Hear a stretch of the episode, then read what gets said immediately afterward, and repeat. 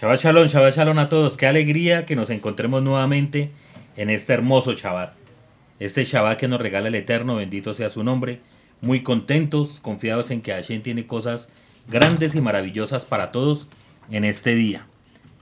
Ruego al Eterno que esta semana que pasó haya sido de gran bendición para ustedes, que el Eterno les haya sustentado, les haya bendecido, les haya dado salud y prosperidad.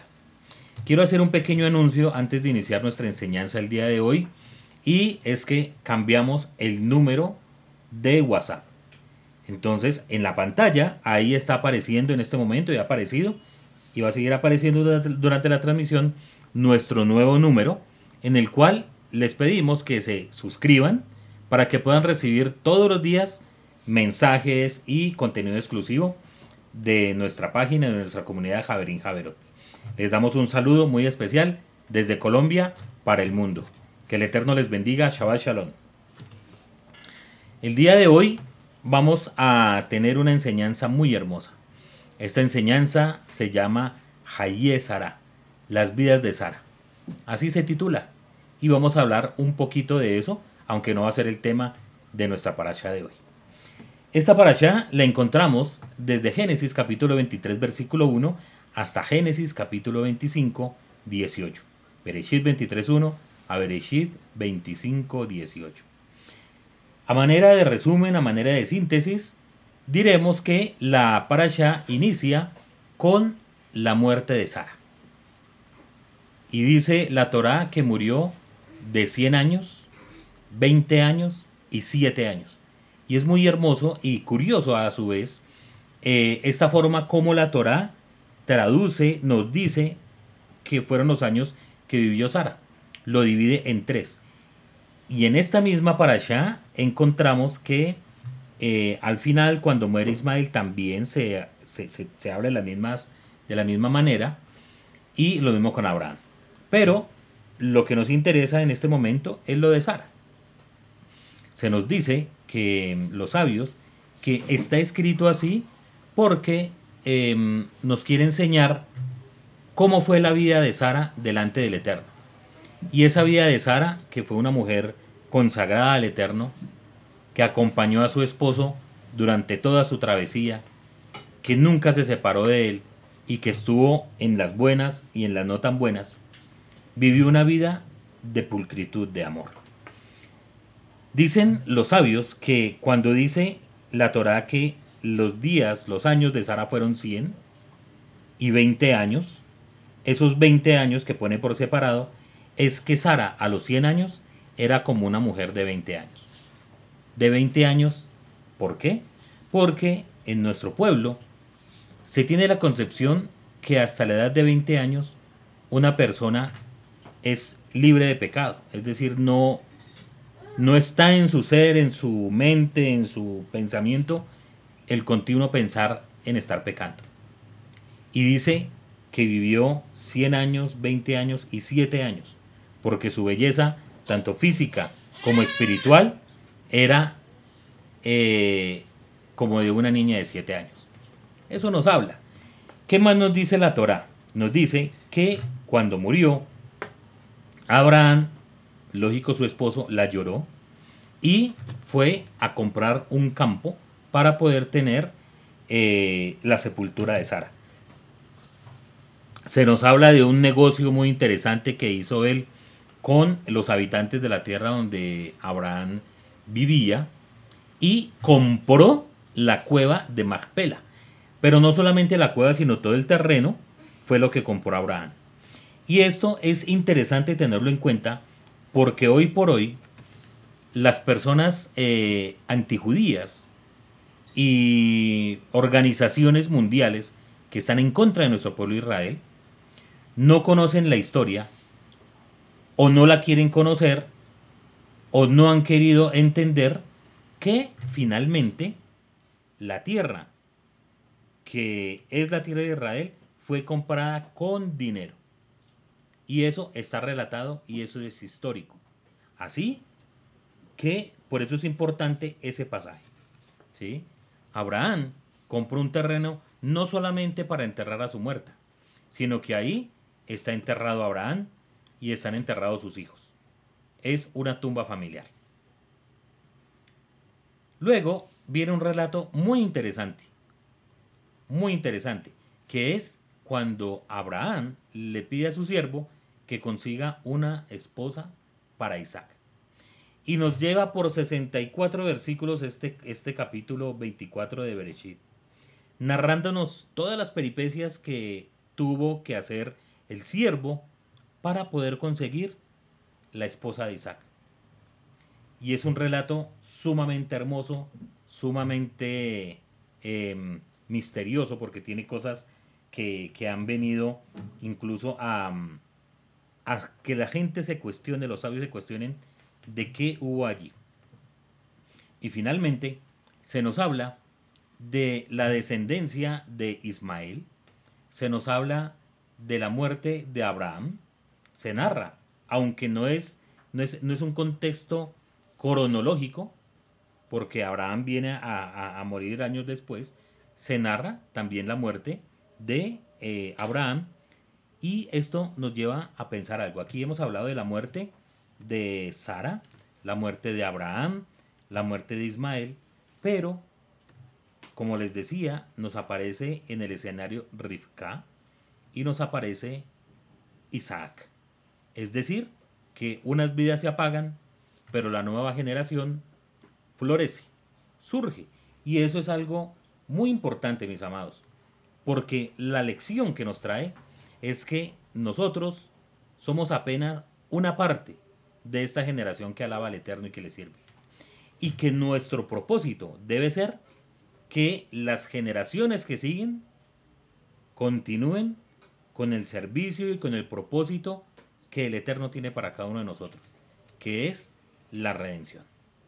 Sin más preámbulos, vamos a iniciar nuestra enseñanza. Esta enseñanza la he nombrado suerte o elección. ¿Y de dónde hemos tomado este nombre? De un libro muy hermoso, créanme que estuve durante la semana revisando el tema de, la enseñanza y eh, decidí tomar de un libro que se llama Casados o Cansados. Es absolutamente bueno este libro y nos va a hablar, nos va a abrir un poquito la mente con respecto a las relaciones de pareja. ¿Por qué? Porque este libro nos enseña qué o cómo es que debemos buscar nuestra pareja y esta es una enseñanza que la dedico especialmente a los solteros de esta comunidad y los solteros que nos están escuchando. ¿Por qué? Porque estamos viviendo en un mundo en el cual eh, todo lo queremos fácil y todo lo queremos ya. Y esta para allá nos muestra que a veces las cosas no son tan fáciles. Como les decía, dice la escritura en Génesis 24 que Abraham era ya anciano, ¿sí? tenía eh, más o menos 140 años, y él cree que ya no va a alcanzar ver a su hijo casado y encomienda a su siervo. Muchos creen que es Eliezer el que aparece eh, unos capítulos antes porque era el siervo de confianza de, Abraham vino y le da una misión. ¿Cuál es la misión? Vaya y consiga mujer de entre la familia de Abraham. No puede ser que nanita. Es decir, que ya empieza como padre a tener algunas eh, condiciones para la esposa de su hijo. Así que papás, mamás también estén atentos, porque esto nos atañe a todos. Entonces, Abraham le dice que tiene que ser de la tierra de donde él nació o de su familia. Y tiene que ser, eh, no puede ser Kenanita, que es de la tierra donde él vive. Los sabios se preguntan por qué razón.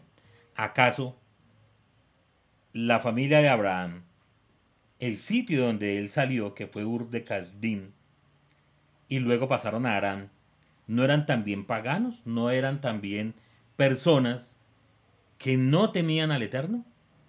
Y eso es cierto. Pero hay algo muy interesante que dicen en nuestro pueblo y es que em, Abraham conocía que en su familia las personas tenían algunos conceptos en su corazón que podrían cambiarse, como es el temor al Eterno. ¿sí?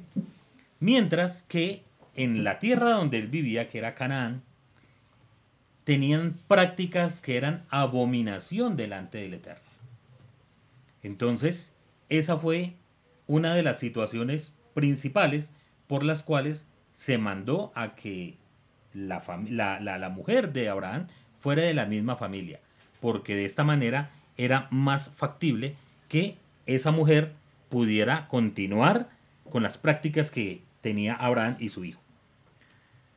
Otra cosa importante aquí es que Abraham ve primero a su familia. Y esto es muy importante, mis amados. Nosotros, como creyentes en el Eterno, por las primeras personas que nos debemos preocupar es por nuestra familia, nuestra familia de carne. Muchas veces ponemos nuestros ojos hacia el exterior.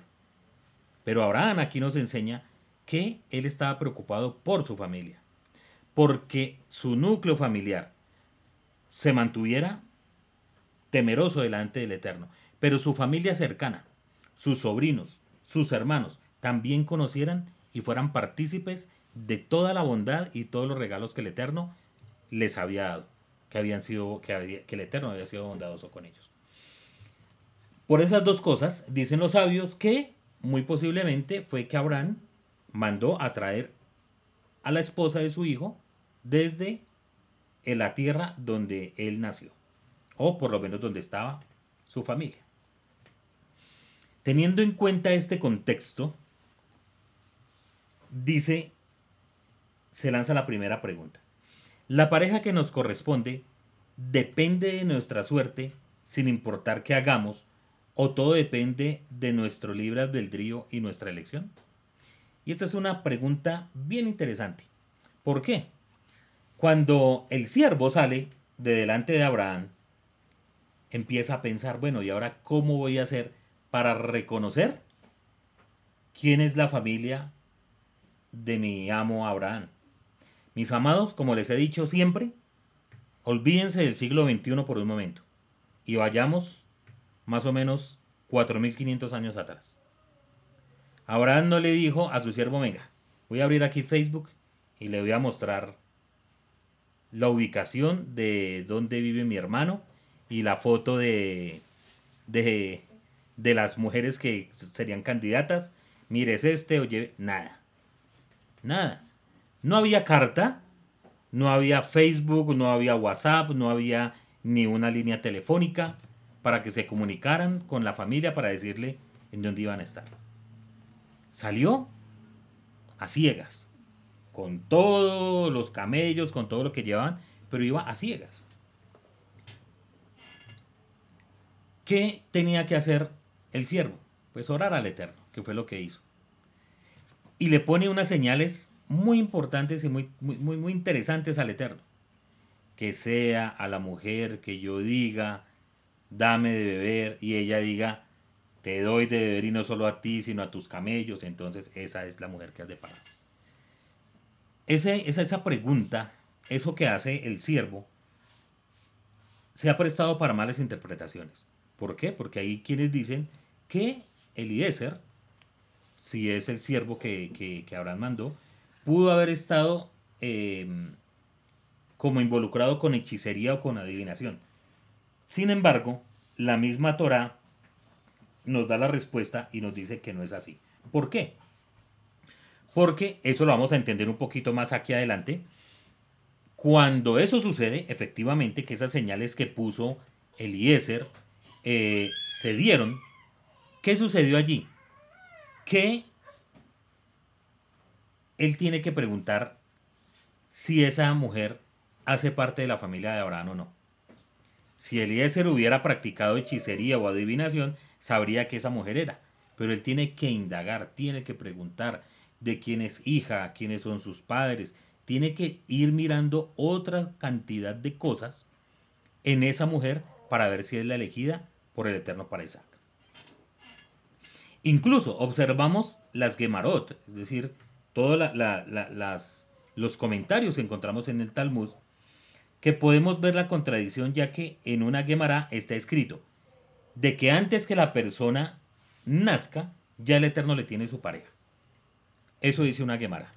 ¿sí? Antes del nacimiento, ya el Eterno le tiene la pareja. Sin embargo, otra Gemara dice que está permitido casarse en Jolamoed, los días intermedios entre Sukkot y Pesach, no vaya a ser que otro venga y le quite la pareja. Es decir, que es, se está hablando de libre elección. Por una parte vemos que es predestinación, podríamos decirlo, que el Eterno ya lo dijo desde el principio, y por otra vemos que es libre albedrío. Entonces, ¿qué es? ¿Es suerte o es elección? La regla en la vida es que siempre tenemos que hacer dos cosas. Siempre.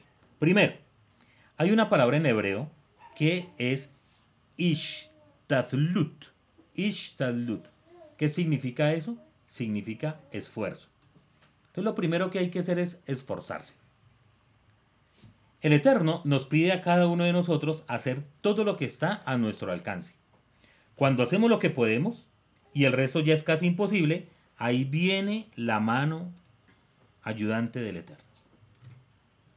Jóvenes, ustedes que quieren novia o que quieren novio, que quieren formar un hogar. No es recostado en la cama, mirando para arriba, a ver a qué horas aterriza el príncipe azul o la mujer que el Eterno quiere. Hay que esforzarse, dice, dice, eh, nos dice aquí este rabino. Casarse y construir un hogar se compara a la construcción del Bet Mikdash. Qué hermoso. Esto cuando lo leí me pareció espectacular. ¿Por qué se compara al Bet Mikdash, al tabernáculo, a la casa del Eterno? Porque el Eterno le pidió a Moshe y al pueblo de Israel cosas que eran muy difíciles de cumplir. Pero en el momento que hicieron todo lo que estaba al alcance de ellos, entonces ocurrió un milagro para que la obra se pudiera finalizar. Por ejemplo, la elaboración de la menorá era un trabajo muy difícil para Moshe. La menorá es el, el candelabro de siete brazos. Ella debería ser elaborada de una sola pieza y con muchos detalles. Es decir, no se podía cortar un brazo y luego ponerlo y luego hacer eh, una granada que iba aquí, entonces hagámosla por aparte y la ponemos. No, toda tenía que ser de una sola pieza. ¿Sí? Moshe hizo todo lo que estaba a su alcance, pero al final dice la Torah que se creó sola. Asimismo, cuando el Eterno pidió al pueblo de Israel la donación que tenían que hacer de piedras preciosas para hacer el pectoral del Cohen Agadol, el pueblo de Israel intentó reunir lo máximo que podían, pero el resto llegó milagrosamente y así ocurrió en todas las demás obras de la construcción del Mishkan. También cuando venimos a construir nuestro hogar, cada uno debe hacer su mayor esfuerzo en conseguir su pareja. Entonces, ¿qué se nos dice? Por ejemplo, el joven debe salir, debe conocer, debe preguntar, ¿sí? Es lo normal. Ahora, después de hacer el esfuerzo, porque hay que hacerlo, también debemos hacer tefila. Se debe rezar. Paralelamente al ishtadlut, al esfuerzo, debemos rezar al Eterno. Debemos pedir su ayuda. Porque si no le pedimos, pareciera como si estuviéramos diciéndole al Eterno que no necesitamos su ayuda y que solo podemos elegir nuestra pareja, solo lo podríamos hacer, lo que causaría que el Eterno nos dijera, está bien, vete a trabajar solo y en caso de problemas marca al 800 raya Hashem.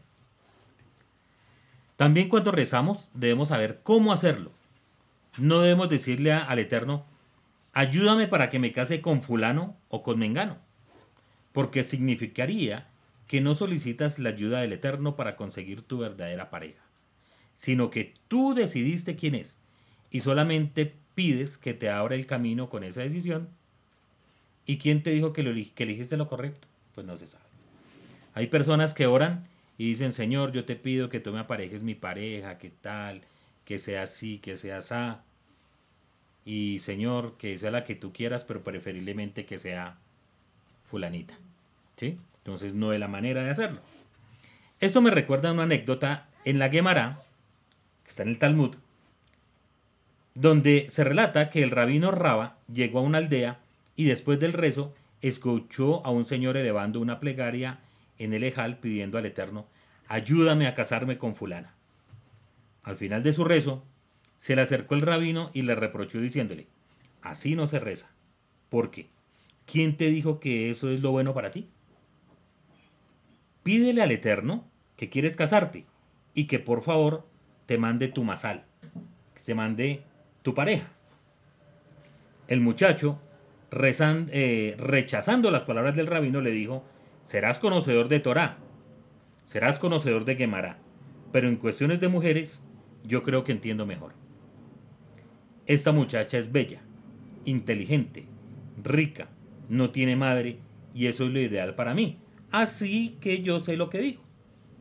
Al cabo de dos años, llegó el rabino otra vez a esta sinagoga y vio al muchacho delante de dejar llorando y pidiéndole al Eterno, o me llevas a mí o te llevas a ella. Tremendo, tremendísimo. Una persona que aplique estos dos puntos, esfuerzo y rezo adecuado, podrá estar seguro que su pareja es su masal, es esa persona con la cual le va a traer muy buenas cosas. Este fundamento lo veremos en la Torá cuando Abraham manda, eh, Abraham manda a su mayordomo Eliezer a Harán a buscar la mujer para su hijo Isaac. Hace Hish Tazlut, ¿cierto? ¿Por qué? Porque Eliezer no se sienta cruzado de brazos esperando que la novia llegue sola. No se queda ahí esperando a ver, bueno, que llegue, que llegue, que llegue, no. Sale a hacerle la labor. Sino que sale a buscarla incluso hasta un lugar lejos como Harán.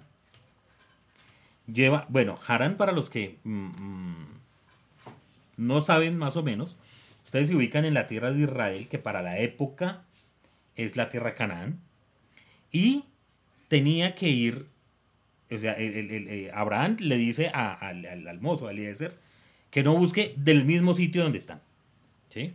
sino que debe ir a la tierra de donde él partió, de Ur o de Harán, que fue la siguiente estación. Pues eso, mis hermanos, queda en lo que en este momento se conoce como Irak, por allá abajo en el Golfo Pérsico. Es como decir que lo mandó de aquí de Colombia y lo mandó hacia Argentina. Y así fue el recorrido. Ahora no era una cosa eh, tan fácil. Hacia allá partió Elías.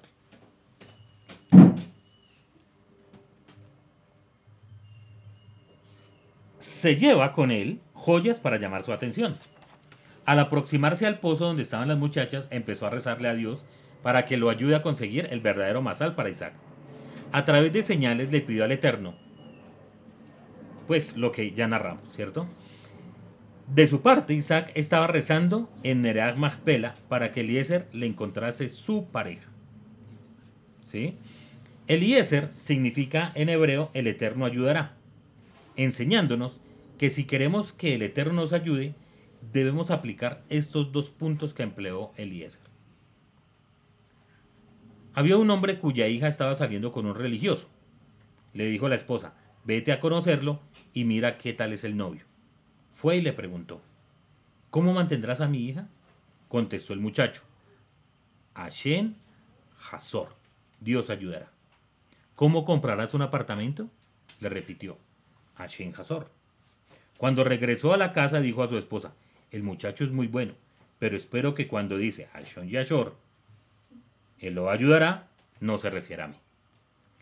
Es muy común ver cuando una pareja fracasa en su matrimonio que cada, que cada uno de ellos se pregunte, ¿será que ella no era mi masal? ¿Será que ella no era, como se dice aquí en Occidente, mi media naranja?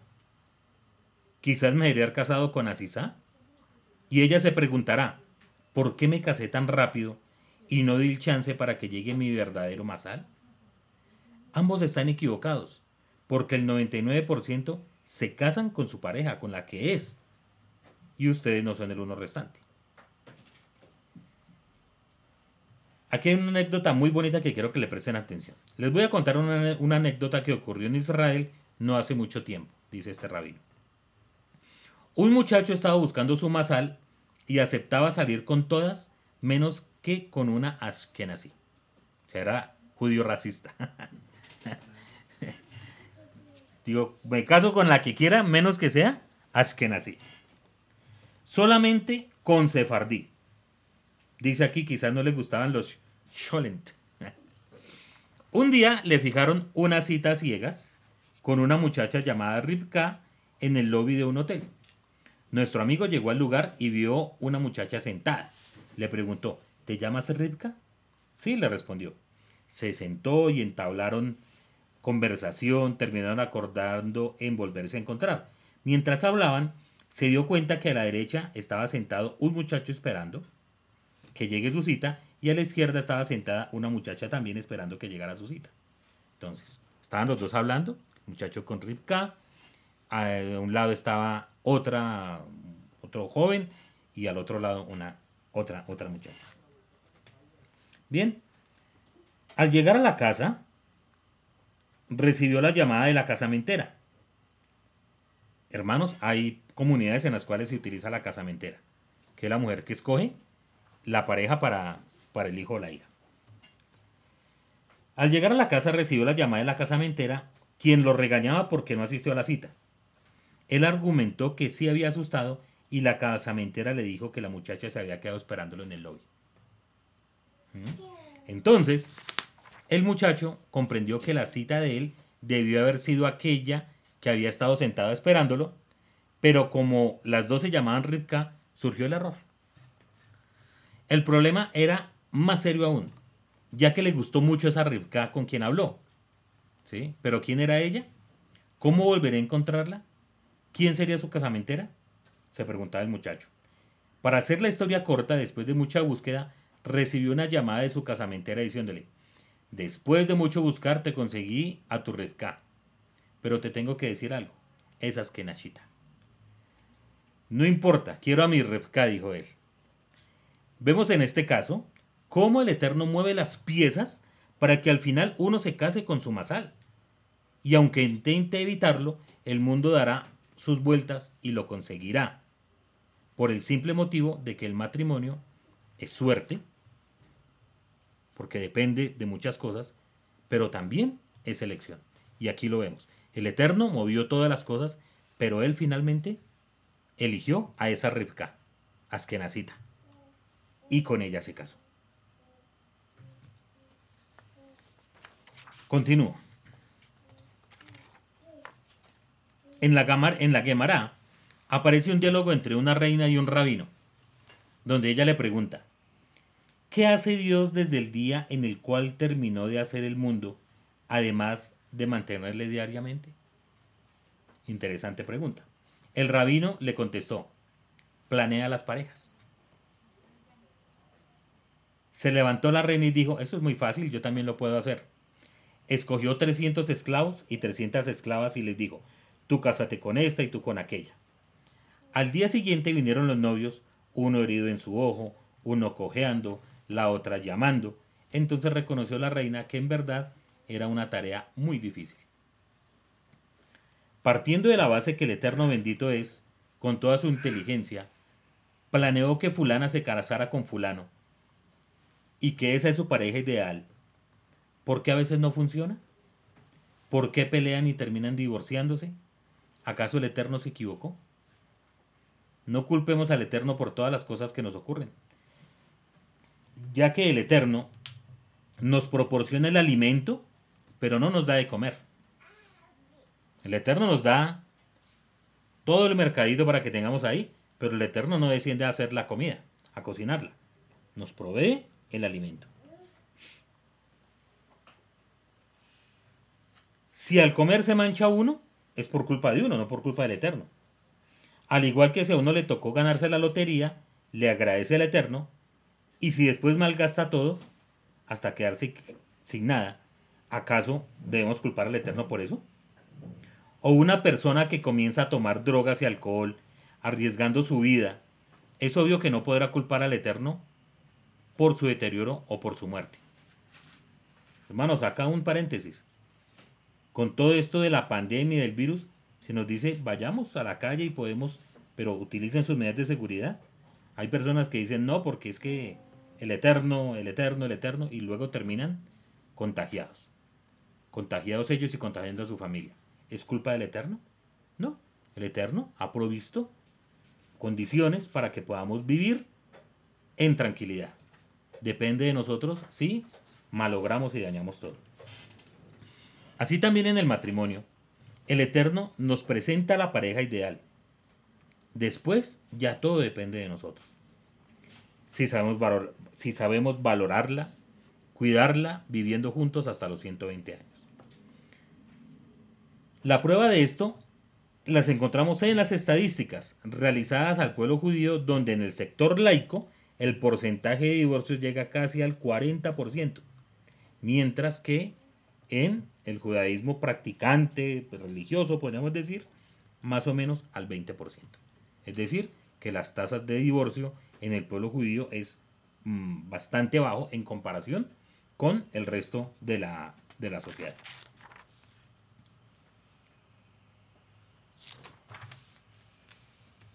Pero vamos a tratar de volver nuevamente a las condiciones que se requieren para la búsqueda del novio y de la novia. Que eso es lo que creo que, están esperando los, los muchachos el día de hoy, eh, de esta enseñanza. Cuando uno llega a cierta edad, decide que llegó la hora de ponerse serio y buscar pareja para casarse. ¿sí? A veces este sentimiento proviene de un deseo propio y en ocasiones responde a la presión social y familiar un joven de 22, 23 años, ya la gente le pregunta, venga, ¿y la novia? ¿Y para cuándo el caldo? ¿Y cuándo van a casar? Etcétera. Entonces, se presenta muchas veces esa presión, pero también hay momentos en los cuales uno eh, dice, bueno, ya es hora de casarme, de buscar una novia y de casarme. Cuentan una vez que un muchacho dijo a su mamá, aquí esto tiene muchas historias y son muy buenas. Cuentan que una vez un muchacho le dijo a su mamá, ya encontré mi pareja. ¿Quién es? Preguntó la mamá. Te voy a retar, mami. A ver si tienes el sexto sentido de toda madre. Mañana van a venir varias muchachas. A ver si adivinas quién es. Al día siguiente le dice la mamá, dime hijo, ¿no es la que estaba sentada en la esquina con el vestido azul? Ay, mami, ¿cómo te diste cuenta? Le contestó la mamá, es que no la soporto. Algunas veces conseguimos rápidamente nuestra pareja y otras toma su tiempo. Pero no hay que desesperarse. La ayuda del Eterno en cualquier momento llegará. Como nos decía nuestro rabino, tomen ejemplo de Yosef Asadik, que estuvo encarcelado durante 12 años y una mañana se levantó como prisionero y se fue a dormir en la noche como el virrey de Egipto. También ustedes, cuando llegue vuestra suerte, se levantarán por la mañana como reyes y se irán a dormir como prisioneros. La pregunta es, ¿cuándo salimos a conocer la pareja? ¿Qué debemos buscar en ella? O sea, ya encontró a alguien con quien salir. Pregunta, ¿qué debemos buscar de ella? ¿Cómo averiguamos exactamente quién es la persona que está parada frente a mí? Y lo más importante, ¿cómo y cuándo se toma la decisión? Primero, ¿qué debemos buscar? Normalmente los jóvenes sueñan con conseguir lo perfecto. ¿sí? Cuando uno es joven, el pensamiento está puesto en otras cosas. Y lo primero es que se sueña en conseguir lo perfecto.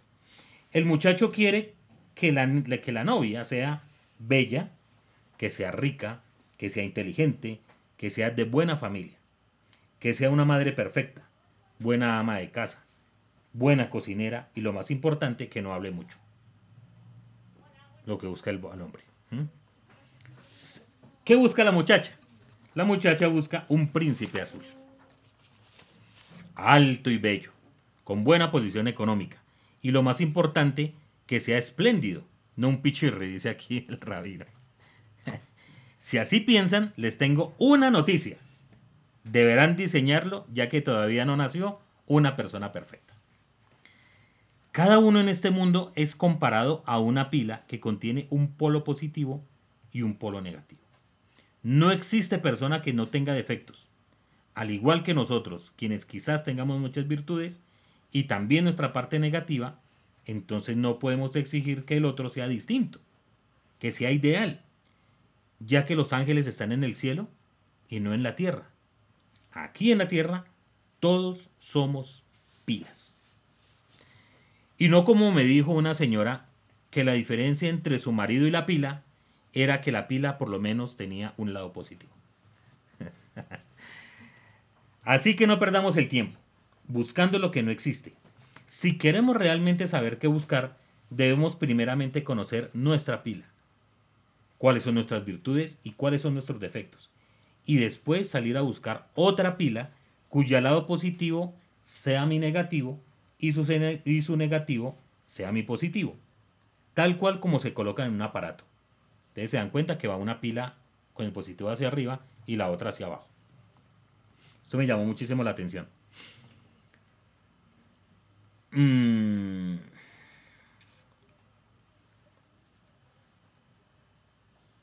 Solamente de esta forma funcionará el circuito matrimonial. Si las dos personas tienen la polaridad hacia el mismo lado, por lo general va a fracasar. La persona no ve sus defectos. O sea, lo primero que estamos aprendiendo aquí es que los chicos, ustedes jóvenes que me están viendo, deben aprender a conocer cuáles son sus virtudes, pero también cuáles son sus defectos. ¿Sí? La persona no ve sus propios defectos, pero hay que identificarlos. Igual que el camello no ve su propia joroba y no aceptamos que nadie nos reproche y nos llame la atención. Por lo tanto, creo el Eterno bendito es un concepto de pareja que debe tener, debe tener virtudes que yo no tengo y viceversa para que cada uno ayude al otro a corregirse.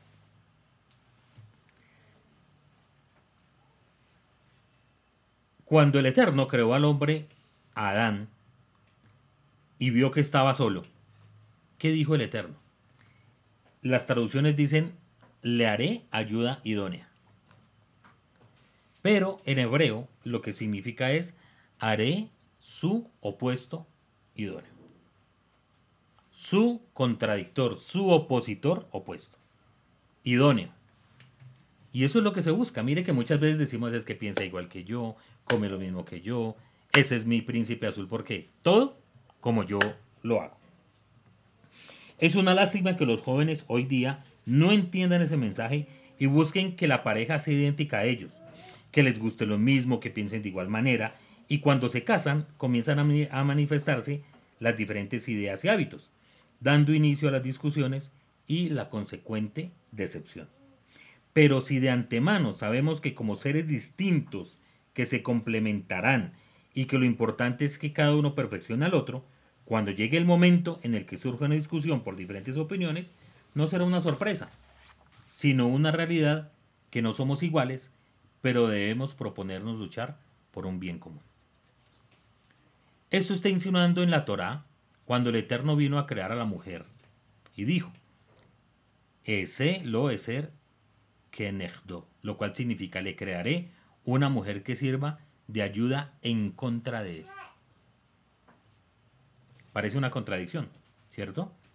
Le haré, le crearé una mujer que sirva de ayuda en contra de él. Y la pregunta es, ¿qué significa ayuda en contra? Explican nuestros sabios que la verdadera ayuda es cuando mi pareja está en mi contra. Quiere decir, sus ideas son opuestas a las mías y de este modo promovemos nuestro crecimiento mutuo acoplándonos a pesar de nuestras diferencias. Si observamos el matrimonio de nuestros patriarcas, vamos a encontrar evidencia en ello. Primer caso, Abraham y Sara. Nahor, el hermano de Abraham, tenía dos hijas. La mayor se llamaba Milca y la menor Sara. Los dos hermanos de Nahor, Abraham y Arán, se casaron con ellas. Abraham era el mayor, por lógica, de haberse casado con Milca, que era la mayor. Sin embargo, eligió a Sara. Y el motivo fue que ya Abraham sabía que él era bondadoso y generoso, sabía cuáles eran sus virtudes. Y Milca tenía sus mismas cualidades. Entendió Abraham que ella no podía ser, ser que su ayuda en su contra. Por eso eligió a Sara, que era de carácter fuerte y muy meticulosa. ¿Cómo lo califica el Zohar? Él era Gesed y ella era Geburá. Él era bondad, ella era rigor. Y juntos formaron la pareja ideal. Isaac y Rebka. En esta pareja las cosas están invertidas. Isaac salió como su mamá que era, de, era riguroso. ¿sí? Por lo tanto, cuando Eliezer salió a buscar la pareja ideal para él, examinó a Rivka pidiéndole agua para beber y esperó ver si, si es que ella ofrecía para hacer más bondad y dar de, beber, dar de beber también a todos sus camellos que trajo con él, ya que Eliezer buscaba que fuera espléndida, bondadosa como Abraham, para servirle como pareja a Isaac. En esta pareja ella era Gesed, era bondad, y Isaac era Geburah, era rigor. El caso con eh, Jacob, Rachel y Lea, en este caso la situación es muy interesante. Jacob es calificado como Tiferet, que es una mezcla entre el rigor y la bondad. Por lo tanto, él se casó con Lea, que era ruda, para contrarrestar su parte Gesed. ¿sí? Y después se casó con Rachel, quien era muy bondadosa, para contrarrestar la parte del rigor que había en él. Vemos así cómo cada uno de los patriarcas eligió su pareja para complementarse e iluminar su matrimonio. Si crees que eres perfecto y buscas a alguien perfecto, te esperan muchas sorpresas no tan agradables en la vida. Pero si sabes que no eres perfecto y estás dispuesto a recibir una pareja con virtudes y defectos, y están ambos dispuestos a corregirse y superarse uno a través del otro, te esperan en la vida sorpresas muy agradables. Renuncia a falsas expectativas y evitarás frustraciones. Pongan vuestras baterías una opuesta a la otra y su hogar se llenará con la luz de la presencia divina, tal cual estaba iluminada la, la casa de nuestros patriarcas. La pregunta es, ¿cómo podemos descubrir los defectos de la pareja en la época de conocerse uno al otro? Cuando cada uno intenta aparentar ser perfecto. Esto es clave.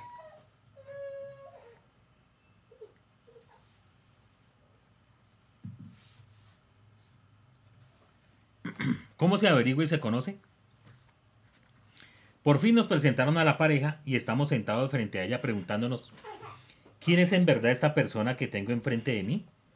¿Y quién está oculto detrás de las sonrisas y bellas palabras? Para contestar esta pregunta, les presentaré los tipos de encuentros que existen en el pueblo judío y ustedes con su racionamiento decidirán cuál es el apropiado. En el mundo laico, no solamente en los, los, judíos laicos, sino que ustedes se van a dar cuenta que este ejemplo es para toda la sociedad, para todas las sociedades. En el mundo laico normalmente funciona de la siguiente manera. Un muchacho ve a la muchacha, se la presentan, o le dan su número de teléfono, o le dan su perfil por Facebook o por Instagram, o como ahora todo es por redes, así funciona. Y él sin pensarlo dos veces la llama invitándola a salir. Ella acepta no sin antes hacerse de rogar. Normalmente, la primera salida es a cine. Sentarse juntos, comiendo palomitas de maíz, concentrados en lo que ven.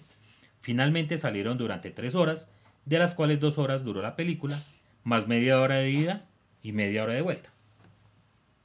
¿Qué te pareció la película? Perfecta, muy bonita. Sí, a mí también me gustó mucho. Ok, chao, te llamo mañana. Ahí terminó la primera cita. En la segunda cita, salen acompañados de otras parejas a comer pizza. Todos hablan con todos, ríen, comen, la pasan de maravilla y regresan cada uno a su casa. En la tercera cita, salen a bailar y con el ruido de la música y el consumo de alcohol no pueden hablar ni concentrarse. ¿sí? Pero la pasaron muy bien y así continúa otra cita y otra y otra. Agregándole a todo esto, el libertinaje del contacto físico que funciona como soborno, como dice el rey Salomón.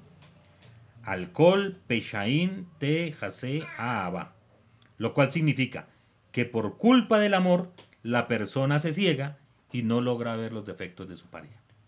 En resumen, salieron, disfrutaron, la pasaron bien, se sienten felices juntos, por lo tanto deciden casarse. El problema está que después de la boda ya no salen mucho. Y al cine van muy poco. El restaurante está en la cocina. Los amigos están cada uno en su mundo. Y entonces te sientas a hablar y a conocer bien a tu pareja y de repente surgen sorpresas. yo no sabía que tú opinabas así. Y yo tampoco sabía que tienes este carácter. Ellos, esta pareja del ejemplo, adelantaron el disfrute antes de hablar y conocerse. Y si no lo adelantaron, por lo menos lo mezclaron, lo que les causó interferencias en el proceso de averiguación, pusieron el corazón antes que el cerebro. Sin embargo, en el mundo religioso esto funciona de otra forma. Todo comienza con lo que se llama shihut. Esto es cuando un casamentero, en algunas comunidades, como les decía, religiosas, funciona el tema del casamentero o la casamentera, que son personas que están exclusivamente dentro de una comunidad para buscar la pareja de los, entre jóvenes que se puedan casar. No sucede en todas las comunidades, pero para el modo de ejemplo lo vamos a poner acá. Entonces, repito, sin embargo, en un mundo religioso esto funciona de otra forma. Todo comienza con lo que se llama shihut. Es cuando un casamentero hace la presentación de la pareja y cada uno antes de salir averigua por medio de conocidos maestros y maestras para tener una idea de quién es el candidato. Entonces, como son de la misma comunidad, aunque no se conozcan, por lo menos preguntan, ¿no? Tú conoces a tal persona, a esta chica, cómo es, cómo son sus papás, cómo son su forma de ser. Y lo mismo las chicas eh, investigan sobre el, sobre el muchacho. Cuando deciden salir, se van a un lugar público y tranquilo como un lobby de un hotel. No hay películas, no hay paseos, ni restaurantes o amigos. No hay contacto físico, sin el soborno del amor, solamente para hablar y conocerse. Todo lo anterior llegará en su forma de vida y a su tiempo. Y a su tiempo. Ahora se deben concentrar porque deben resolver una pregunta. ¿Esta es la pareja adecuada para vivir con ella 60 años y formar un hogar sólido? Así que todas las citas se concentrarán en quién eres tú y en quién soy yo. Por eso, después de tres meses de puras conversaciones e investigaciones, se conocerán mejor que la pareja laica arriba mencionada, que salió durante tres años, precipitándose en su relación y en todos los placeres, los restaurantes, paseos y amigos, contacto físico em, y contacto físico, y lo disfrutarán después del casamiento. Como escribió el rey Sholomo, la col zman vaet, cada cosa a su debido tiempo. Tiempo para conocerse y tiempo para disfrutar. Segundo, después que entendimos que lo más importante es concentrar nuestra cita en hablar, en preguntar, en conocer, debemos saber de qué hablar y exactamente qué averiguar. Esto es muy importante en una cita entre eh, una pareja que está, se está conociendo. La mayoría de la gente centra su diálogo sobre cuáles son sus ideas, cómo piensan, qué opina, y hay quienes se interesan en profundizar en, profundizar en sus cualidades, sus deseos, sus ambiciones, la naturaleza del otro. ¿sí? Analizaremos entonces cuál de estos dos es el correcto. Entonces hay personas que solamente se centran en hablar yo hago, yo estudio, yo gano, etcétera, eh, como alimentando ese ego y hablando no de sus errores, de sus defectos, sino solamente de sus, de sus virtudes. Cuando Abraham vino, mandó a Eliezer a buscar una novia para Isaac, le advirtió que ella no fuera kenanita, sino que viajara a Arán. Y la pregunta es, ¿cuál es la diferencia entre ambas? Al fin y al cabo, ninguna era judía. Pues lo, bueno, ni siquiera Isaac era judío, ¿no? era hijo de Abraham. Tendría que convertirla, ¿Para qué irse tan lejos en vez de buscar cerca? Explican nuestros sabios que las kenanitas tenían malas cualidades. Malas cualidades. Y las de Arán tenían malas ideas. Entonces, esa es la diferencia. Las malas ideas no le molestaron a Abraham Avino porque las ideas se pueden cambiar. Cuando alguien tiene una opinión equivocada, explicándole con inteligencia y lógica, podremos lograr el, lograr el cambio. Pero una persona que tenga malas cualidades es muy difícil de cambiar. Toma muchos años quitarle a una persona un defecto o un mal hábito. ¿Mm? Equivocadamente, muchos jóvenes centran sus diálogos en las, citas sobre las ideas que son pasajeras, porque hoy puedo opinar de una manera y mañana de otra. en vez de indagar cuáles son las cualidades de la pareja que me acompañará casi toda la vida. Nos concentramos en conocer lo pasajero y no lo perdurable. Por eso, en la cita, uno debe ser arqueólogo, ya que es obvio que, que no le preguntará, ¿eres nerviosa? ¿Eres orgullosa? ¿Eres meticulosa? No, sino que con mucha inteligencia y astucia, la persona debe analizar con rayos X cuáles son sus modales, cuáles son sus reacciones, cuál es la naturaleza, reconstruyendo su personalidad a través de toda una serie de detalles que van reflejando, que se van reflejando durante los sucesivos encuentros. Tercero, después de que entendimos que hay que conocer y no disfrutar, indagar en las cualidades y no en las ideas, debemos conocer el tercer punto, el cual es muy importante que los jóvenes tengan presente y lo corrijan. Basado en lo que dijo un gran rabino conferencista, cuando yo preparo una conferencia, no pienso en qué voy a decir, sino en qué no voy a decir. Cuando nos presentamos a una cita, debemos ser sinceros y hablar claramente sin ocultar quiénes somos por el bien del lazo que nos formará. Pero hay cosas que no se deben mencionar, ya que pueden causar daño a larga distancia. Los jóvenes de hoy cuentan a la pareja todas las relaciones románticas que tuvieron en el pasado, por ejemplo, y a veces con demasiados detalles, pensando que de esa manera son sinceros, que son transparentes y no entienden que esas palabras se graban en la mente de la pareja afectando su futuro. Cada vez que estén juntos ella se preguntará, ¿aún pensará en esa muchacha? Y él pensará, ¿me estará comparando con el otro? Etcétera. O sea, no hay que profundizar contando tantas cosas. ¿Sí? Entonces, concretando, hay que hablar y no pasear, conocerse sin soborno de contacto físico, averiguar cualidades y no ideas, contar todo sin remover mucho la olla. Aplicando estas orientaciones, podremos obtener más o menos un perfil claro de quién está saliendo con nosotros. Si no cuadra con mi persona, nos despediremos con amabilidad y si encajamos uno con el otro, daremos el siguiente paso que es tomar la decisión adecuada. Ahora, ya después que tenemos la, la, esa decisión que debemos, que, debemos tomar, llega el momento de decir cómo se decide, cuál es ese momento crucial. El momento de la decisión es el momento más difícil de la vida, ya que se trata de elegir el compañero con el cual compartiremos a lo largo de toda la vida hasta alcanzar la meta trazada. La verdad no es fácil, ya que debemos estar seguros de elegir nuestra alma gemela, la cual no lleva nombre, apellido, contraseñas, para que estemos seguros de que definitivamente es ella. Entonces, ¿cuál es el secreto para facilitar la decisión y darnos la sensación de que elegimos lo correcto? Para, para contestar esta pregunta, les presentaré un interrogante más. El amor es una experiencia ligada a profundos sentimientos. Por lo tanto, no se puede ordenar a alguien que ame a otro. Es algo que no se puede ordenar. Usted me hace el favor y ama a tal persona. No. Si surge ese amor, bien. Y si no, no tendrá ningún mérito obligarme a amar. Si es así, ¿cómo puede ser que el Eterno nos haya ordenado amarle? ¿Y también nos ordenó amar al prójimo? Si siento amor por el Eterno, por el prójimo, le amaré. Y si no, ¿de qué sirve que me ordene amarle a la fuerza? La respuesta es que el amor de nosotros hacia el Eterno debe ser algo natural, ya que nuestra alma es parte de Él y debe actuarse a semejanza de dos imanes que desean acercarse uno al otro. Es algo más natural. Igual sucede con mi prójimo, ya que las almas de todos nosotros provienen de la misma fuente.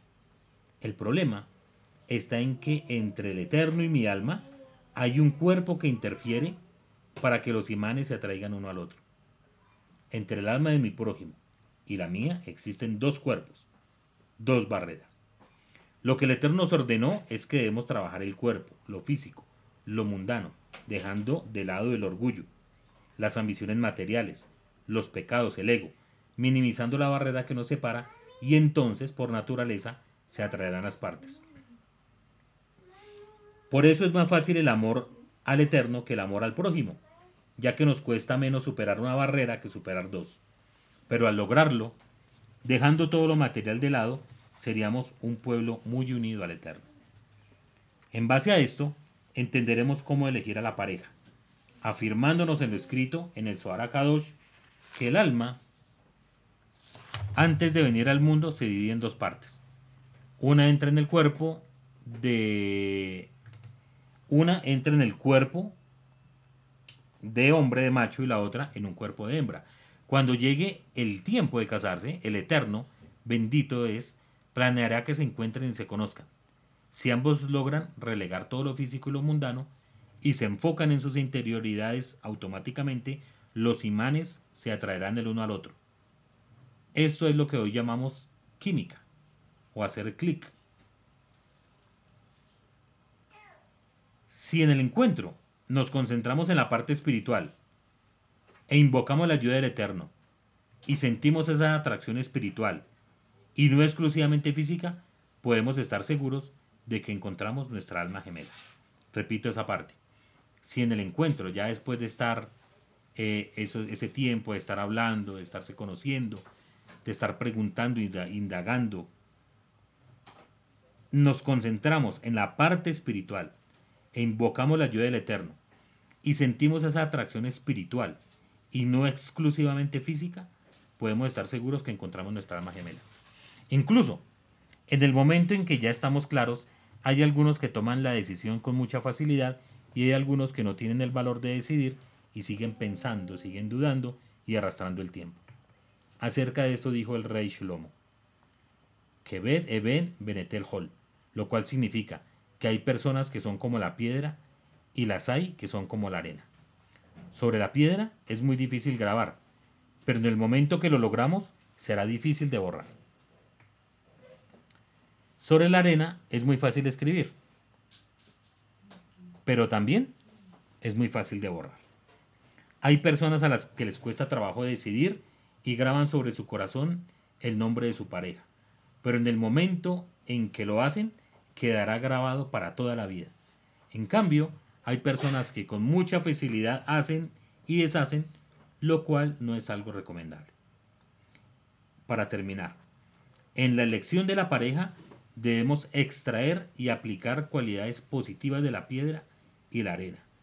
Después cumplimos con todas las condiciones arriba mencionadas y sentimos esta atracción especial reconociendo que el Eterno nos mandó lo que realmente nos servirá.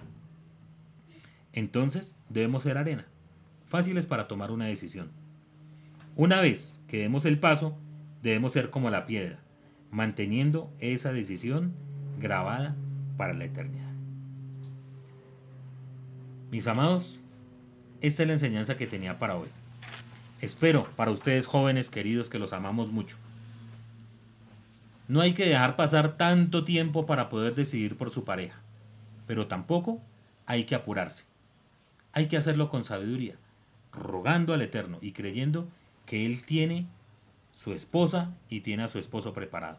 Solamente hay que esperar, esperar que se den las circunstancias como sucedió en nuestra hermosa parasha de hoy, que Abraham envió al siervo a buscar la mujer, la esposa para Isaac.